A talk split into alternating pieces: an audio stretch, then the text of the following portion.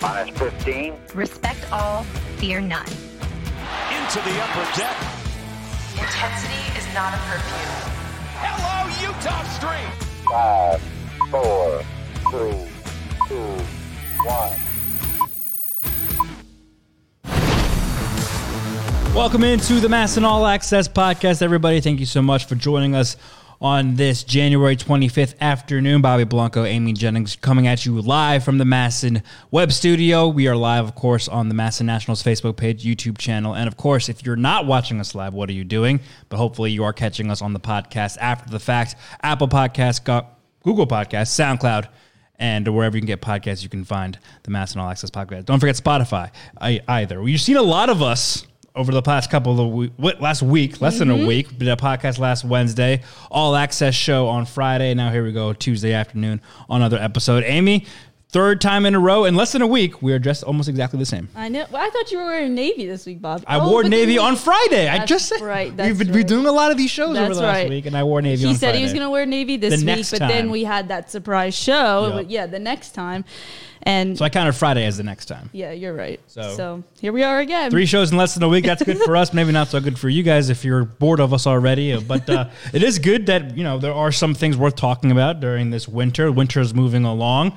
Um, for the most part of this podcast episode, we're actually going to go down memory lane for the Nationals uh, because of the Kevin Frandsen being the new Nationals color commentator on MASN Broadcast this season. That came down on Friday. We did not get to talk about the seven year anniversary of the Max Scherzer signing with the Nationals. We're going to break down what that meant for both the player and the franchise and all of baseball over the last seven years um, and how that ended and now, now what the future means for Max and the Nationals and pitchers in general. So we're going to talk a lot about that. Um, because we didn't get to reference it too much on the actual anniversary, so we're gonna look back a little bit on that. But before we get to that, Amy, quick question: Did you play Wordle at I all? did, You did, and it is fun. All right, I got Yeah, one. I can see why people get hooked. I've played it, I think, three times. I did well the first time. It's been downhill ever since. Mm-hmm. Um, but it's really fun. I really think we need to make our a Nationals edition on the show. Because Yeah. Okay. So that's we'll add that to the. Uh, I think it's already in our. Yeah, I think we uh, added it last Google week. Notes. Um, so a game that we could play, maybe if we're running out of time or running out of topics from the podcast, we could play a Nationals ver- version of Wordle. We do have a whiteboard. Uh, at the ready, so we could use for the show. I'm so glad you like it. Yeah, I've not done today's yet, but it is fun. Um, been reading more articles. Like everyone's like all about it, of course, because it's a new hot thing. But everyone, it's like just because you're bad doesn't mean you're not smart. And then Mm-hmm. I read one this morning that was like your sh- your strategy says a lot about how you think of the world. Yeah. and I was like, that's pretty deep for a word. It's a five letter word game, but all right, that's that's. I guess people Every time I go to put my it. first word in, I'm like thinking about it. I'm like, what does this say about me? Like today I put money. I was like, what does this mean? Like, yeah, just money on the mind. Yeah, I guess so. Um, do you do you have you played on hard mode yet? Did you know there was a hard mode? I think I saw a tweet about it, but I haven't. It's Have you? not that no, I haven't. But I will admit, hard mode is basically my strategy, anyways. So hard mode means that if you guess a letter in the right spot, you can't guess another word without that letter being in that spot. So it's like some people, which I didn't know because that's not my strategy. Some people will guess like a word, get two letters right, do a completely and then do a completely different word just to get more letters available to oh. them, and then try to figure it out from there. I always, once I get a letter I in the spot, it, I stick with that letter because in my mind, it's a waste of a guess not to try to at least guess a word with that letter. You know it. it's gonna be there, But I guess yeah. there's it's just that that was part of the article. It's like that's how people look at the world, I guess, or this game. So that was my strategy. So but I have not tried hard mode yet, but uh, maybe I'll try it this way, even though it's already my basic strategy. um, all right. On to baseball things, real quick. Before we get into the Max Scherzer stuff, today actually marks the announcement of the Hall of Fame, new Hall of Fame class, and it's a big one because there are some, there aren't a lot of regu- new names that are first ballot shoe-ins. There is one obvious one that we'll talk about in a second, but there, of course there are a lot of controversial names uh, that it's their last time being eligible for the ballot. Now, of course, they could also get elected later on by this committee that will elect people who are no longer eligible or whatever later down the line. We won't get to that into that too much, but the first person, new name on the ballot who I think and most people think is the only real legitimate shot at being a first ballot Hall of Famer is David Ortiz. And of course, we know about his career with the Red Sox, the World Series title.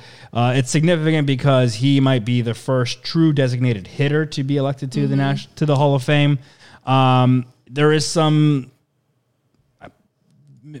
sketchiness uh, that's not the right word but to his past um, but not as much as some other names that are on the ballot does david ortiz get in in his first year of eligibility do you think I don't see him getting in in the first year just because of the combination between him being a career DH and people, you know, believing whether that's worthy or not. Um, even though you look at the numbers and his success, it points that it is. And then the other side side of it, of course, is the steroid use and the Mitchell report. And I think that combined controversy, he might not be a, a a first year shoe in. Okay yeah I, I think with some controversy in the past i, I agree but I he's he's gonna get in eventually I would have to imagine um, and and like I said he's probably the first one uh, the only one only of the first timers to probably get in on the first shot right here. Uh, it's, I think it'll be close if he doesn't get in. If he doesn't get in, he'll at least be close. Um, but you know he'll be a Shubin in the next year or two. I think. Yeah, least. that's why this ballot is so interesting because there aren't, I think Mark Zuckerman said, aren't any slam dunk candidates Mm-hmm. or something like that. Um, and then there's also, of course, the controversy. This is last year that Bonds and Clemens are both Mm-hmm. on there. So that'll be interesting to see if there's a president set there. Uh, so it's kind of an interesting, weird year. And it's possible that nobody gets in. Right. Yeah. And so you mentioned Bonds, Clemens. Curt Schilling too is technically still eligible, even though after last year he said he asked to be taken, basically said he wants to be taken off, but the Hall did not do that. Um, do any of those guys get in? Do you think in their last year of eligibility? Again, keeping in mind that it is still possible for them to be put in at a later Right. date by this other subcommittee. I don't know, Bobby. I don't, I don't see it happening, but I mean, Last year was the closest they've ever been by a Right. lot, so they're they they were close. right. And, you know, typically if they follow the same trend that you typically see with players getting closer and closer, they have a good shot, I think, today. It, that's their best shot, I think, that they've ever had. Um, it- it's, it's tough. I'm glad I don't have a vote. Oh, I know. I don't, I never want to vote. I want that on the record right now. If if Major, if the Hall of Fame came to me tomorrow and said, "Here, we're giving you a ballot for next year," I'm going to say, I'm, I'll be like, "Nah, really, no, thank you." it's just it, it's cool when the writers release their Yeah. their, their ballots and explain their picks. Uh, I, I really like to go through those and read those. It's just it just depends on how they vote. And Yeah. these guys, it's just so tough. I just I don't envy them at all. I don't, and How- I just want I just don't know why. I wish they would just make a rule or you know, Yeah. like I said, set a precedent. So. Yeah. They know kind of like what they're going off of, but it's just it depends so much from uh, you know, voter to voter that it's really impossible to tell. Do you think this is the year? I hope so. I th- look. I mean, I- I, I say I don't want to vote, but if I had a vote, I my, my always thing I come back to is that if the Baseball Hall of Fame is a museum of baseball history, you cannot include a guy like Barry Bonds, Curt Schilling. Maybe a different conversation. I don't think his off the field beliefs antics, whatever, really. I don't think that should affect him. You cannot like the guy, but you at least have to put uh, you have to put the player in the Hall of Fame. Um, if baseball is truly a museum of baseball history, I think a guy like Barry Bonds has to be there. But I think you're right. There has to be there. There's not a precedent for that. There should be. You know, do you Some put him with direction, right? know? I mean, it's do you do you make like a whole new? This is the steroid era wing, and, and in my also mind, look, it's kind of like the you know the line from I mean I'm going to reference the Incredibles here. It's like if everyone's super, no one is. If everyone's cheating during that time, which of course everyone wasn't, but if people are cheating during that time, then is it really that unfair? If Barry Bonds was And the then- only one doing it, sure. Right. And then why out. do we give David Ortiz a pass Right. because he was on this, you know, exclusive list or you Yeah. know supposed to be an undisclosed list? I feel like he kind of gets a pass and we forget about him. But what's the difference there? Yeah. You know. I think he, he's one of the best hitters of all time. He deserves a recognition of that. And and the other thing is too. and if we're going to do that, then Right. these guys get in too. Yeah, that's true. The other thing too is that you know, no matter what happens today or in the future for this Hall of Fame ballot, no, not everyone's going to be in total agreement. People are going to, Oh, if he no. gets in, people are going to say he shouldn't be in there. If he doesn't get in, there's always going to be people that say that he should be in there. So it's it's not going to go away. It's going to be a conversation we have Mm-hmm. for the rest of time. Um, I'll be happy to see what happens with these guys, and then I think that'll determine the future of a lot of That's a good point. players. That that will be the precedent that Mm-hmm. you're talking about. Yeah, that's a great point. Um, so it should be interesting. I think that announcement comes today, or coverage starts at four o'clock on MLB Network. Uh, with the announcement coming around six o'clock tonight, so that'd be interesting to see and follow. And and Mark Zuckerman is one of those writers that uh, votes, and he releases a lengthy post the morning after dis- uh, discussing his ballot. So be sure to check that out on masnsports.com on uh, Wednesday morning. Um, all right, so to the Nationals now uh, specifically, and this is a guy that is likely going to be the first person in the Hall of Fame wearing a curly W cap. Um, Max Scherzer, seven year anniversary on Friday, January 21st. Back in 2015, he agreed to a monstrous mm-hmm. seven year, $210 million deal with the Washington Nationals as a free agent. That included a $50 million signing bonus to, to be paid out over 14 years. He earned $35 million a year in 2019, 2020, and 21. I believe in the three years prior, he earned uh, $15 million a year. And then in his first year in 2015, it's actually kind of funny that he only earned $10 million that year plenty of award incentives. We know about the uh, the Cy Youngs, uh, the All Star appearances, and a full no trade clause, which of course he waived uh, in July to complete that deal with the Dodgers. Um, interesting looking up. People don't often remember this, but he was offered a six year extension by the Tigers worth up to $144 million after he won the American League Cy Young back in 2013. He declined that, bet on himself, and that worked out because he got paid by the Nationals. And did that ever work out for both sides? Exactly. At that time, he was still younger, but he was coming off that Cy Young Award win, and he was still kind of playing behind Verlander. And I think we forget just how good that pitching staff was in Detroit. David Price. Mm-hmm, but he bet on himself, and it paid off for both sides, both the Nationals in that seven-year deal, and of course Max Scherzer as well. if you're looking at the national point of view too, it was kind of unexpected because this happens in the January of 2015, the winter of 2015. Um, and the season prior, the Nationals are coming off their second NL East title. Uh, they were the, had their best record in baseball. Uh, they lost, of course, to the Giants in, in uh, four games in the NLDS, and the Giants went on to win the World Series that year. A tough year, but unexpected because the Nationals in 2014 had the best rotation ERA in all of baseball. So they didn't need to make this move. They had, they added a strength, a major strength to their already strength that they already had in their rotation, uh, and went out and got the best free agent pitcher on the market in Max Scherzer. And we've look at seen we've seen the accolades. I mean, we look at his career with the time with the Nationals. Um, such a great, uh, of course, the, the deal in January. He throws out two no hitters. That his first season with the Nats, uh, one in June against the Pirates at home, should have been a perfect game. Shout out to Jose Tabata, uh, and then throws a no hitter against the Mets in the second game of a doubleheader on the second to last day of the season. Next season, he strikes out 20 against his former team in May. He wins his first Cy Young Award that year.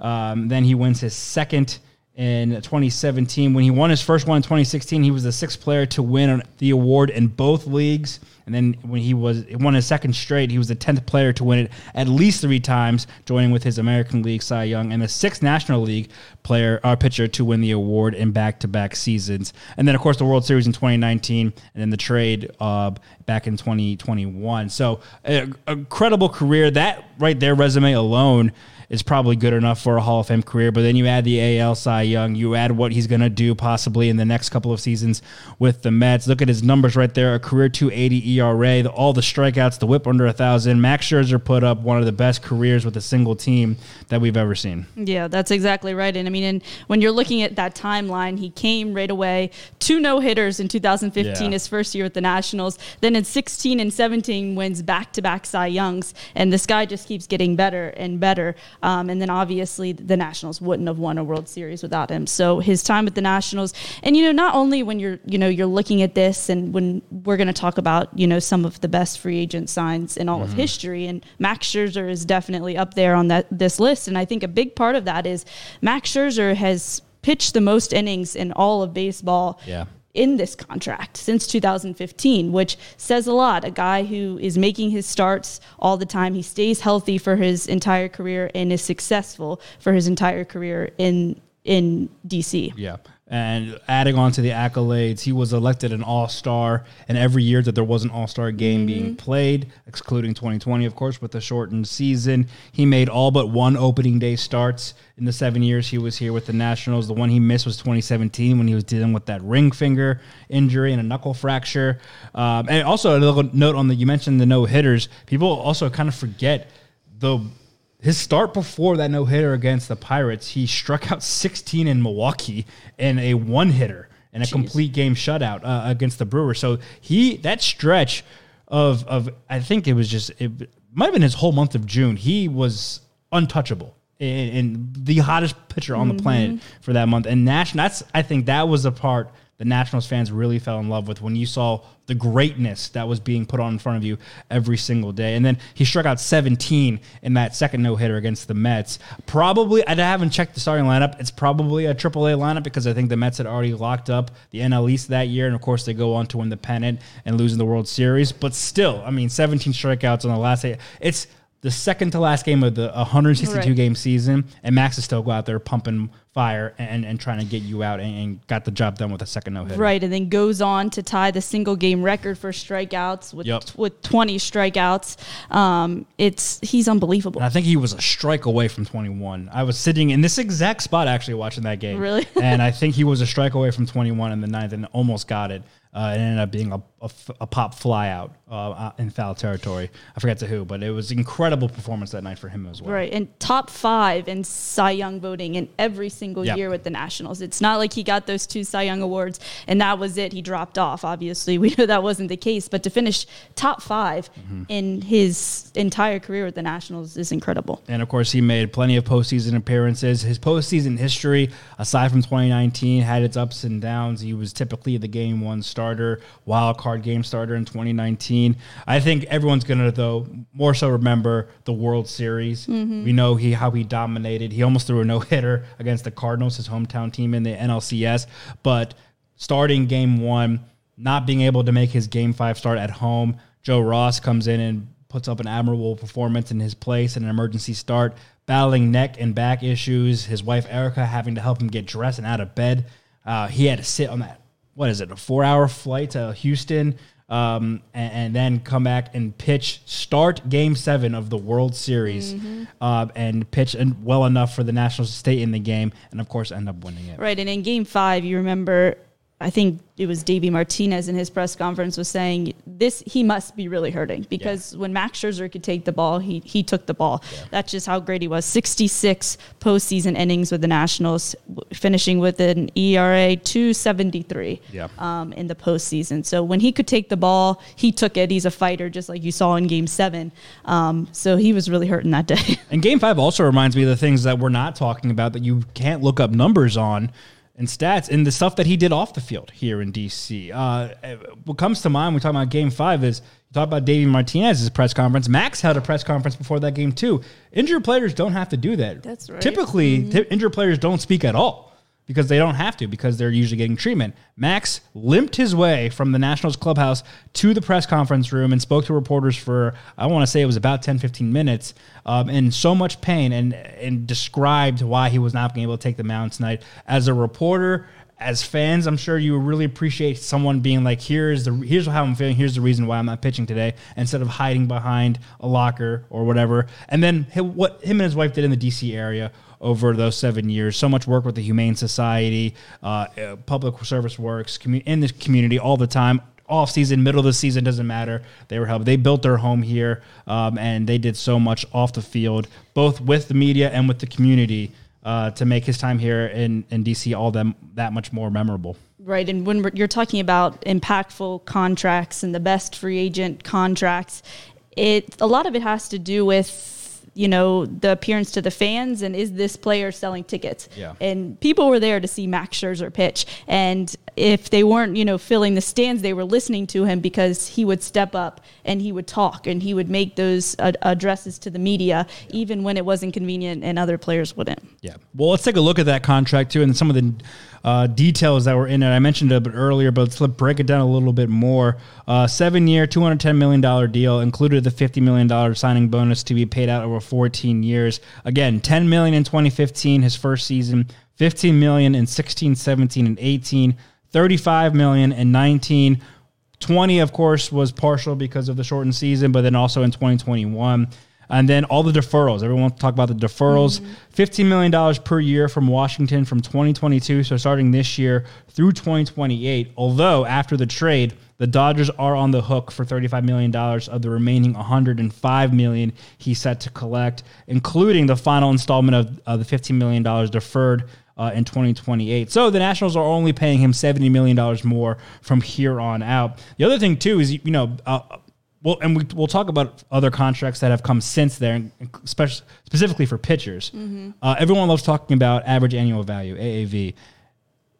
What the def- here's where the benefit of the deferred money is. The average annual value for Max Scherzer while playing the seven years that he played for the Nationals was, I think, a little over 22 per year, and that is not a lot of money compared to what he was performing at that level and what he gave you.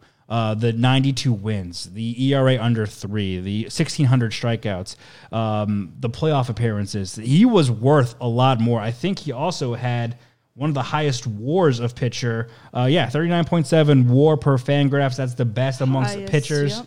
um, in that span. So he was worth a lot more than he was getting paid on an annual average basis between 2015 and this past season 2021 and that's the benefit of the deferred money right that one uh, sets up Max Scherzer as being set for life because he's being paid over 14 years. You know, he's going to be paid $50 million per year aside from the new contract he just signed. Um, so him and his family are set for life. And two, it that's kind of the pitch, right? You say here by doing it this way, we have we being the Nationals have uh, financial flexibility to then go and build around you and add more talent to put together a competitive roster, and that's how the Nationals pitched it to him, and he was all aboard for that. Right, exactly. There's some controversy with deferred money, but sometimes it really does work out. I mean, at the time of this contract, um, it was the largest contract that was given to a pitcher. Clayton Kershaw um, had had the largest contract, but now you and it was obviously seven years, which is a lot longer than you're seeing now for a pitcher. Talking about that money per year. A lot of times now you'll see shorter contracts, but more money per year uh, because of the health and longevity of pitchers, and you're taking a gamble when you you're offering somebody a seven year contract or like Stephen Strasburg contract, and we kind of seen the that backfire a little bit. So you're seeing more money per year a lot of times in these deals, which wasn't the case necessarily with Max Scherzer. And you look at Max when he signed the deal, he was 30 years old when he signed. Uh, he was only 91 and 50, a win loss record, and an ERA over 350 in seven seasons with Arizona and Detroit. Of course, the American League Cy Young Award still in there. Um, a lot of his earlier times in Arizona, he wasn't a full time starter, bouncing back and forth. So that kind of um, brings that brings inflates those numbers a little bit. But that, you know, how often do you, you look at those numbers, take the name out of it, a 30 year old, 91 and 50, and a 358 ERA? Are you really going to dish out $210 million over seven years to a player like that? Probably not. But it was what his recent body of work did in 13 and 14 with the Tigers, reaching the World Series. Um, that really spoke to the potential of this guy. And like I said, he bet on himself. He declined 144 million from the Tigers uh, a couple years prior, and and he won. And he he knew that he could pitch better, and he found a suitor in the Nationals that were looking to take that next step. They had won two division titles in three years. They were looking to take that next step to becoming uh, more uh, competitive and, and and try to get there. And you sign a player like this to this amount of money to win a World Series. And now I know it happened in the this what was it the, the fifth season of that he was here but he got you one he got you a ring he got you that trophy that's going to stand in nationals park forever um, and so at the end of the day you he accomplished what you signed him to do, and he also made na- the Nationals. You know, other players before him do, Jayson Werth, but he made the Nationals a place that players wanted to come and pitch and play for to try to win championships. Yeah, exactly. It, it took a few years, but they made the playoffs three out of those out of his Yeah, uh, 16, 17, eight, uh, 19. and, and 19. So they made the playoffs three years. Um, and then, of course, got that World Series win. So he contributed to their success and he kept getting better. You know, he didn't come here and you have success for two years and then drop off. He just kept getting better and kept getting better. And that's why Max Scherzer has such great numbers in, in DC. And you look at the rotations that Max pitched with in his time here in DC, uh, headlining every single one of them, starting in 2015, Scherzer, Stephen Strasburg, Jordan Zimmermann, Gio Gonzalez, Doug Fister. And the fact that that team did not win to make it to the playoffs just goes to show how many injuries and how off lack of offensive production they got because that's quite the rotation they had. Right, because like you said, when he came here, the Nationals had the best rotation by ERA in baseball. Yeah, uh, the year prior. Yeah, just over three in 2014, and they had to move Tanner Roark to the bullpen Yep. to make room for Max Scherzer. Um, and that's how how jam packed this rotation was and how good they were. So I'm surprised it did. That rotation didn't get there, Right. and it took a few years to get there, but they made it work and they kept adding to their pitching. It's not like those guys left other than Max and Stephen. Yeah. And then, you know, that's all they were left Max with. and Stephen, and, and if you don't want to include Stephen in the 2020 rotation or even this past season, that's fine. But Max and Stephen are really the only mainstays throughout the course mm-hmm. of Max's time here. 2016, Max, Stras, Gio, Tanner, and Joe Ross. 2017, Max Stras, Gio, Tanner, Joe Ross slash Edwin Jackson. Remember Edwin Jackson? That was kind mm-hmm. of his last uh, renaissance year back in 2017 with the Nationals. Won the division title with Dusty Baker. 2018, Davey Martinez's first year as manager. Max Stras, Gio, Tanner, Jeremy Hellickson, and Erick Fedde because Joe Ross was hurt. That's the year that he tore his, uh, he uh, needed a Tommy John surgery. And then 2019, this is all, everyone, all hands on deck kind of. It was Max, Stephen, the first year of Patrick Corbin, Anibal Sanchez, and then a combination of Erick Fedde, Joe Ross, Austin Voth, and Jeremy Hellickson in that five spot. We talk about the 2019 team all the time. That is them in a nutshell. High star power up front, and then just piecing it together in the back end, and that's how they got to that championship level. 2020, of course, we know the struggles that they had uh, all of baseball in the odd year that it was. Max, Patrick Corbin, Anibal Sanchez, Erick Fedde, Austin Voth. Uh, uh, Stephen Strasburg only pitches five innings total that year. Um, and then last year, Max Stras for was it three or five starts, and then he goes down, and then Corbin, Jon Lester bring is brought in, Erick Fedde, Joe Ross, and Paolo Espino takes over Strasburg's spot, um, basically in that rotation for the season. So he brought in and, and headlined really good pitchers over the last that rotation over those seven years here with the Nationals. Of course, he goes to the Dodgers, and that rotation was just silly. Um, but you know, he was the front man, and you know when he was brought in, you're big, you're giving so much money to this guy, and everyone's thinking it was like, well, who's the number one starter? Well, you kind of have three number one starters, but Max is the number one starter, and you have one A, B, and C, and Max was always one A as the top dog. Yeah, exactly. He's been the ace of every rotation that he's been on with the Nationals. Um, and 2019 was that peak. You got the best of Patrick Corbin, Stephen Strasburg in there. Um, and then, of course, you know, piecing together the back end there, you got the best of Anibal. Uh, and then after that, things have kind of fallen apart a little, little bit. bit. Stephen Strasburg hasn't stayed healthy. Patrick Corbin hasn't been um, the guy he's been. So 2019, it all kind of, that whole contract led up to that World Series when and things have kind of fallen apart since, which is, of course, why they ended up trading Max Scherzer at the trade deadline. So let's get to that point. Uh, since you brought it up right now, enter 2021. Pandemic shortened season behind us, full season now. Nationals are looking to get back to the postseason after winning the World Series. And the big question mark behind that question would be what's going to happen with Max? Because he is going to be set to be a free agent. There is some love and loyalty to this city and this town. Can the Nationals prove themselves to be competitors in the regular season and be able to get back to the postseason to have a shot at re signing Max this offseason? We know that didn't pan out and didn't become to fruition, but Max did his part. Uh, by the deadline, he was 8 and 4, 267 ERA, 147 strikeouts, and a whip of .892 uh, with the with the first half of the season with the Nationals.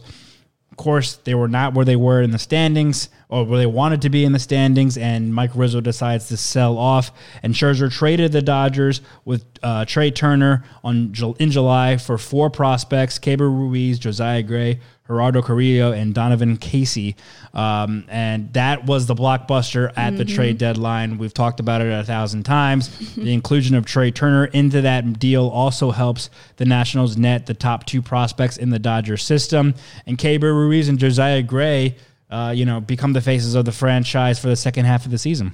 Yeah, exactly. The combination between the market for pitchers being a little bit thin at this deadline and being able to include Trea Turner in that deal is why they were able to get such a big load in prospects back. And we didn't really think it was going to happen. We didn't think it was going to happen. And then it was like, if they don't trade him, you know, what are they It's a doing? waste. Yeah, they, Yeah. they can't can't pay him all this money. This is the perfect time to get prospects back. You know you're going to have to go through some length of a rebuild, and Trea Turner and and Max Scherzer had to go. and you traded for a guy. Look, you still have Stephen Strasburg on, on the books for a couple more years. You have Patrick Corbin's now halfway through his deal with the Nationals, but you traded for a guy in Josiah Gray who you hope becomes the next top three rotation starter uh, for of the future. And and um, not not saying anyone can replace Max, but you know, someone who could hopefully fill in that role at some point. And the, by the next time the Nationals have a competitive team,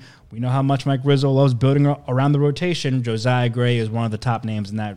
That because you traded a future Hall of Famer for him and one of the best shortstops in the league. And I mean, you can't help but wonder if they would have chosen to keep Anthony Rendon, maybe not give Strasburg that contract. Would that have changed the fate of this team? Would that have changed the fate of Max Scherzer?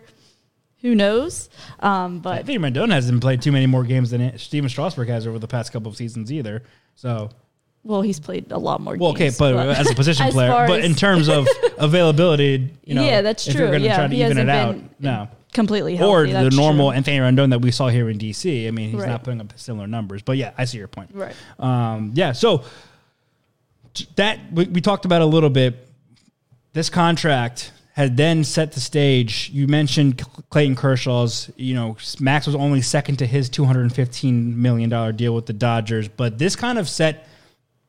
I don't know if it. Well, what do you think? Do you think this set the trend, a new trend of signing older pitchers, not just players, but pitchers who are way more risky than uh, position players to larger contracts uh, because Max was 30 years old at the time when he signed, and then we saw a handful of older of guys, uh, veteran pitchers around the same age, get similar deals in the years since. I don't.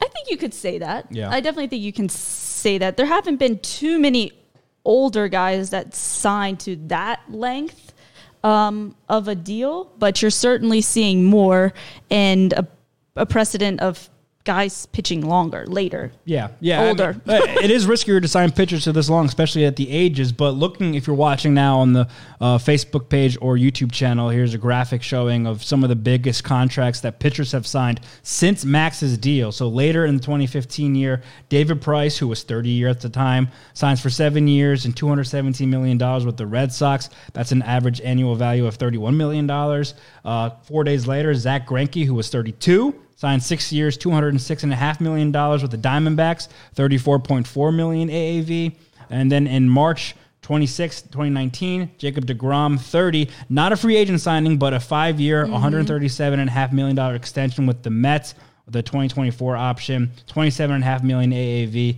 Uh, Stephen Strasburg's deal, we know about that. He was 31 at the time, seven years, $245 million deal to re sign with the Nationals. $35 million AAV for Stras. That at the time was the highest in baseball history, but that only lasted for nine days. Nine days later, Gerrit Cole, who was 29, so younger than all of these guys so far, nine years, $324 million deal with the Yankees. $36 million average annual value. That was the largest at the time that we've ever seen, surpassing Stras. Um, and then Trevor Bauer, you know, I mean, we're not going to talk about his off the field issues, but he signs, he was 30 years old, three years, $102 million deal with the Dodgers, opt outs after this past season and next season, $40 million in 2021, $45 million in 2022. Both of those uh, average annual values setting records for the highest single year salary for any player in baseball history at the time. And then Max right comes right back and kind of resets this market. 37 years old, three years, $130 million deal with the Mets, a 43.4, excuse me, $43.3 million AAV. That's the largest in MLB history. Full no trade clause, opt out after 2023. And of course, his first two starts as a Met could come against the Nationals this April. So Gerrit Cole, the youngest on that list, the longest deal on that list. Um, but you, there's a whole lot of guys who are later on in their career that are getting big, um, longer deals, which is a little bit risky. Yeah. But with a lot of these guys, there's been a huge payoff. Do you think? I mean, obviously, every time a new deal is made, the there's a new you know floor level that Yeah. it just keeps going up and going up. Do you think we're going to continue to see that? Well, that's the th- that was kind of my next question. So, like, yeah, I think there Max has proven that. Yes, of course. There's always a risk. There's always, no matter Mm-hmm. what player, or sport, whatever. There's always a risk committing that much money for Because there's going to a be a, there's going to be a year where they Right. fall off. It's Right. going to happen. And it never happened with Max here. Right. Fortunately. I mean, 2020, he struggled a little bit, but that was his worst year by far.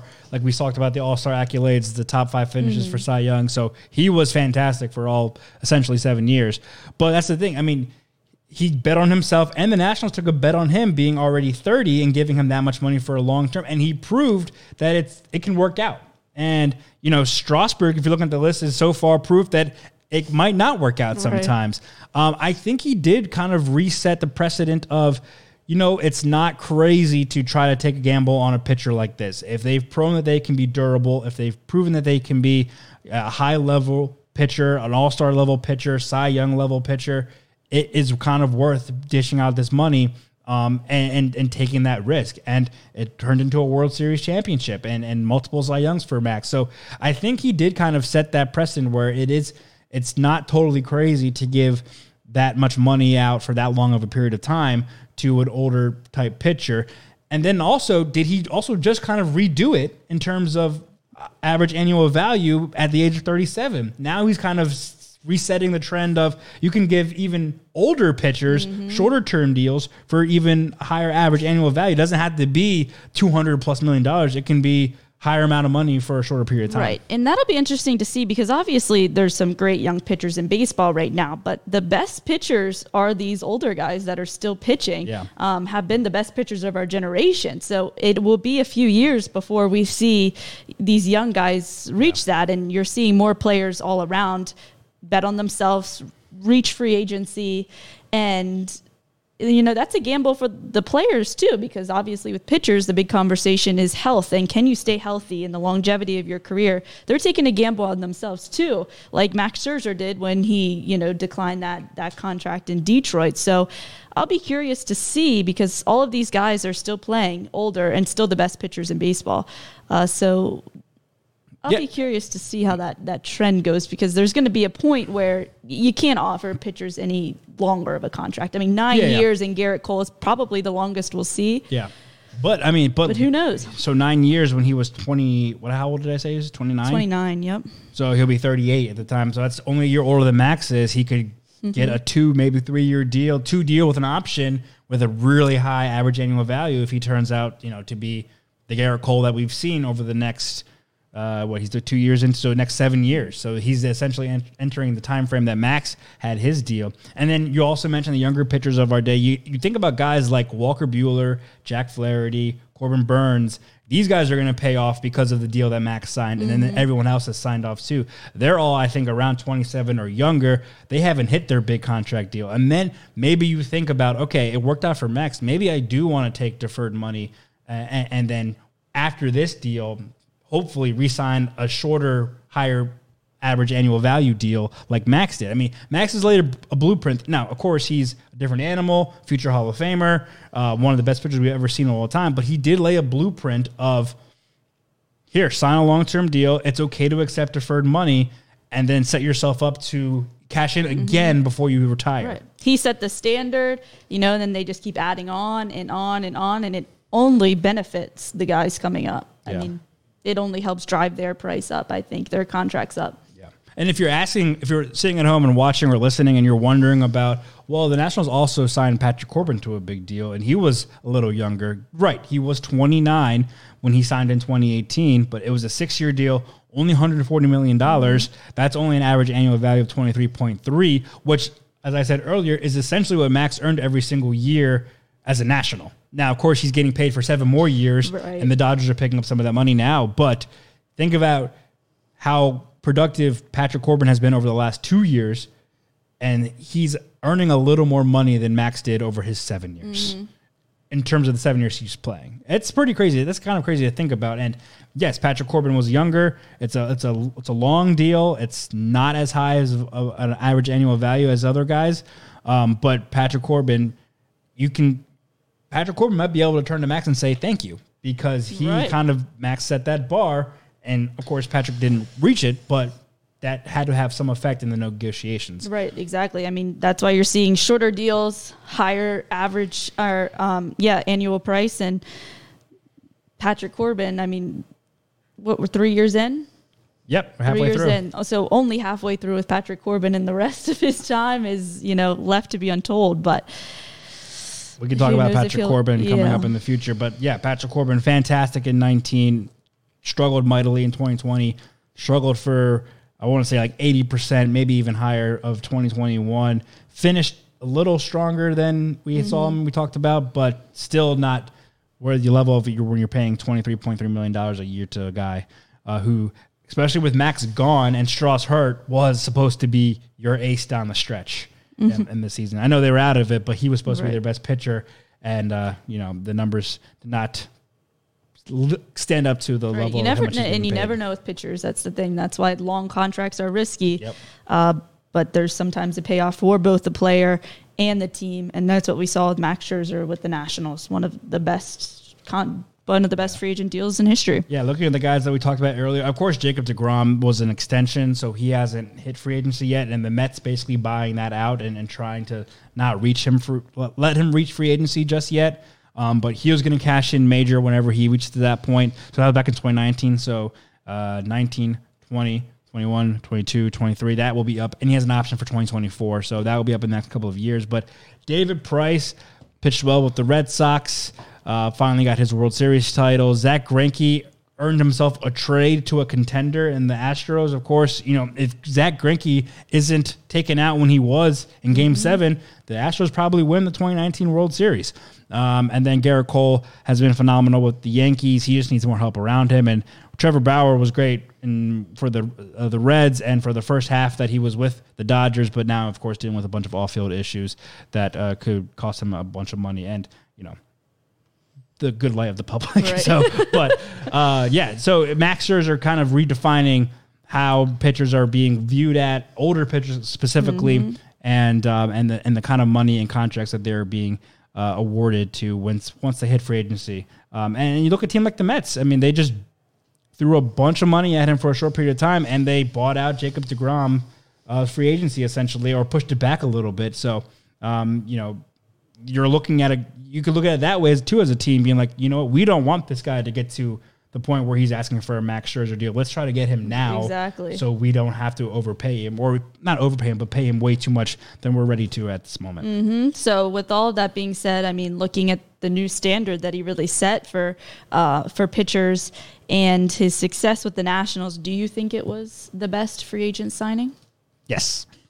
I I mean there there's a lot of older free agent signings um and, and you know you have to vet, you weigh them based on you know the market at that time. You- I mean I was looking up lists of top free agent I think I have some of them still right here. Um, but like you know you're talking about like Randy Johnson um, and Carlos Beltran.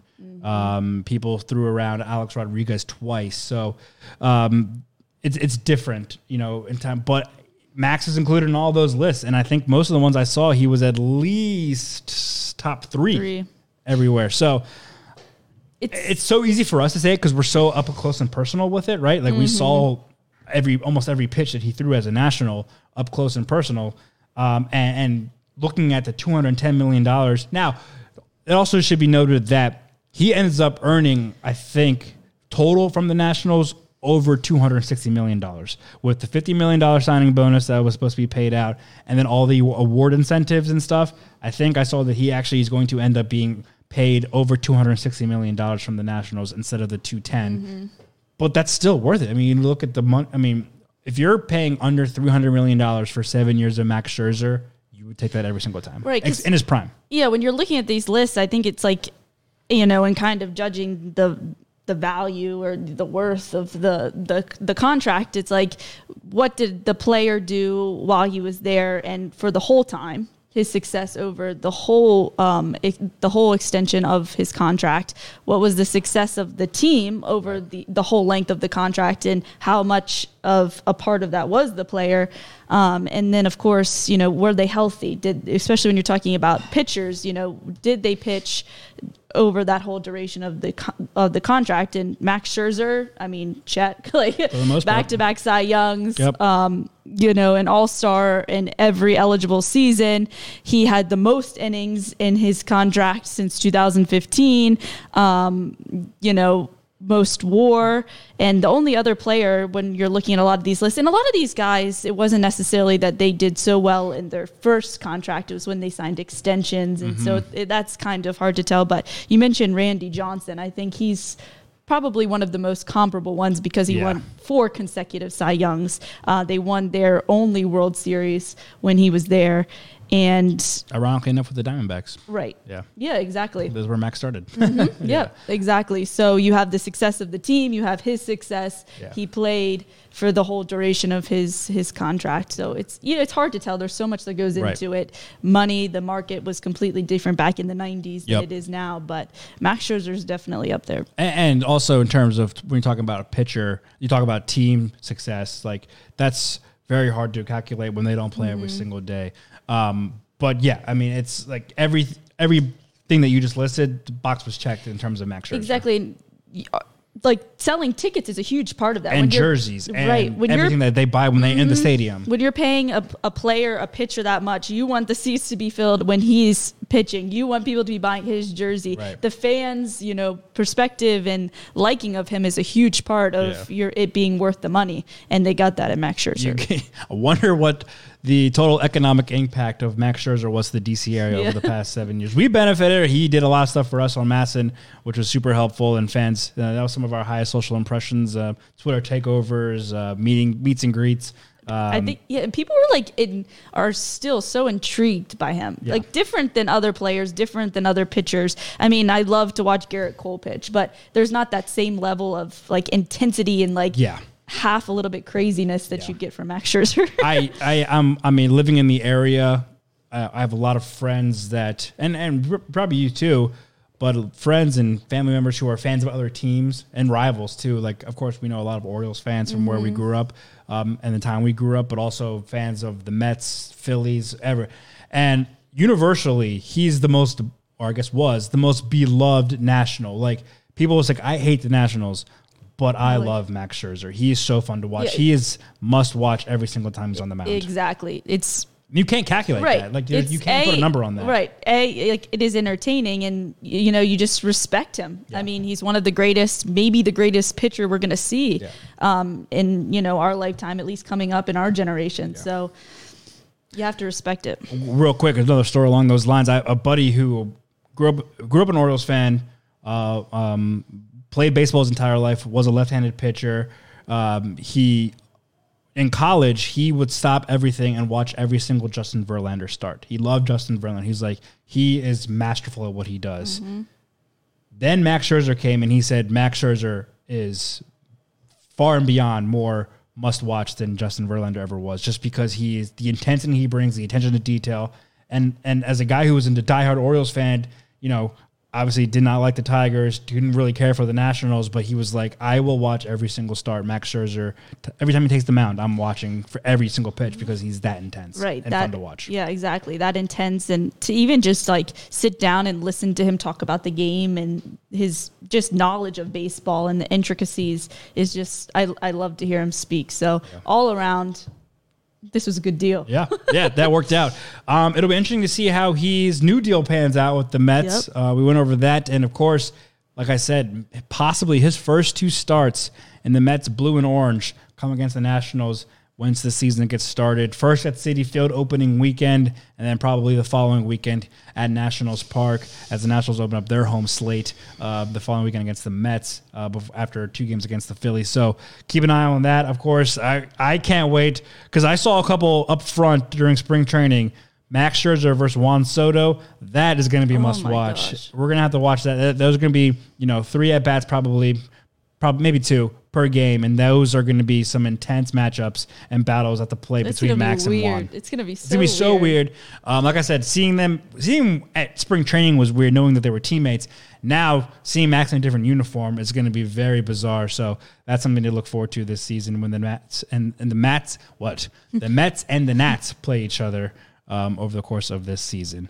Um, anything other you want to mention about Max in, in his time here in DC? He's pretty good. It's pretty good. That's, a, we'll that's a fun at that. exercise. I'm glad we got to that uh, since we, uh, got a little sidetracked last week with Kevin Frandsen news. But um, next week, we will be talking about possibly the next Max Scherzer on the Nationals team. We're going to be looking at some of the top pitching prospects on the farm system and predicting when they will make their debuts with the Nationals and maybe see if one of them or a handful of them can take Max's Mm-hmm. place in the rotation and become the next dominant starting pitcher for the Nationals. So that'll be next week. Be sure to tune in to the MASN All Access podcast live on the MASN Nationals Facebook page and YouTube channel. And of course, check us out on the audio formats Apple Podcasts, Spotify, Google Podcasts, and SoundCloud. Follow at and Nationals across the board on social media. Amy's at Amy Jennings News. I'm at Bobby underscore Blanco. Big thanks to Brendan Mortensen for his work behind the scenes. And thanks to you for tuning in and listening along all off season long. We'll be back next week. We'll see you then.